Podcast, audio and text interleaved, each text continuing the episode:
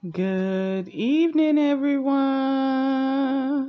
Good morning, good afternoon to all of you out there. I hope everyone is fine. I hope everyone had a great day. I want to talk a little bit about um, friendships and crossing the line. Now, I'm going to give a little scenario. And um, sometimes, I don't know about men, I'm speaking from a woman's perspective. Sometimes, uh, when we're in relationships, we choose to see what we want to see. We choose to believe what we want to believe. Even though it's right there in front of our face, we still can't seem to see it. I've been guilty of it myself. So here's the little scenario. So it was two best friends, and they did everything together. And the one best friend had a friend, but hun, those two weren't friends. Hope you're following. So anyway, um, one of the friends, the friend saw one of the other, the other friend with the best friend man. This is a drama one, y'all, but it's it's about you know loyalty and where you draw the line and stuff like that. So anywho, the friend calls and tells the best friend, "Hey, I see your man with such and such. You can come catch it right now." And she wasn't far away, maybe about one minute away, but she chose to go ahead and go home and call her man. And of course, he told her that the friend was lying and then called the friend and cursed the friend out. And then the two best friends weren't friends anymore. Isn't that something? Because the friend thought that her friend wanted her man. He had convinced her that the only reason that the friend told is because the friend wanted him. That's crazy, but that's how it went. But anyway, um, the friend felt betrayed, and then the other friend started spreading around town that the friend wanted to get where her man probably was getting with her man.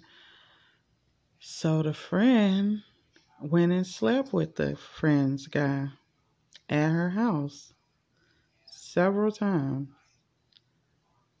And that was the friend's way of getting her back for spreading a vicious rumor that wasn't true. And so now it was true. So, what do you do in a situation like that? A friendship was ruined, and a person just did something out of spite that wasn't meaningful. You know, uh, both parties crossed the line. The friend didn't trust her friend enough to, to believe her or to trust her instincts. And the friend shouldn't have went and slept with the guy. Then they weren't friends anymore. You know, but as women, we need to uh, come together more and believe in one another. You know when that man ain't no good. I don't care how good he make you feel. You know when that man ain't no good for you. And you know his habits and patterns. Um, we just choose to ignore them. And that's what we need to stop doing. We need to stop settling for less. Because a friendship was lost over that. Uh, that person self dignity a little was a little less. And i'm speaking from experience because i was one of those persons. And um and that, and that just wasn't a good situation to be in. And um you know i i don't wish that on anybody because when you have a bond and it's broken you know you when you genuinely love somebody that's almost like mourning somebody. You're mourning a friendship and as women, men too, we need to, uh, you know, just stop settling for less. When all the warning signs are there, just go ahead and act on them. Don't let another bad relationship in a friendship, a true friendship, that both parties cross the line. But because one thing happened, the effect of it was something else. And it just wasn't a good situation. But we have to come together as women and men and start being faithful. I know this is a laughable thing, but we really do have to start being faithful. Um, and most of the time, when people cheat again, they're cheating because they're lacking something. It's not something that their spouse is not giving them. They're lacking something within themselves.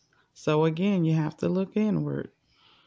But I just talked about everything on this um thing, but it was it was really supposed to just be about friendship and boundaries and but that was a good example about friendship and boundaries. And so from that I've learned I don't visit married people as in go to their house and and and sit there because I'm single. And I don't I just don't hang out with married women and I don't go to uh, I really don't hang out with women at all actually I have one best friend that I hang out with her but I hang out with her and her husband and we've been friends since I was about 14 15 so and I'm 44 now so that's that's definitely a special bond um I don't know it's just be careful be mindful. Stop losing relationships because of your partner's messiness. That's right, I said it.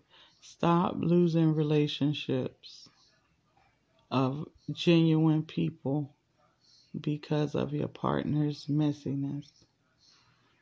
You can cross the line, and sometimes you never get that relationship back if you're fortunate like in that scenario, years went by and but me and that person are okay now, but we are never gonna be like we were. But we're we're okay, we respect one another.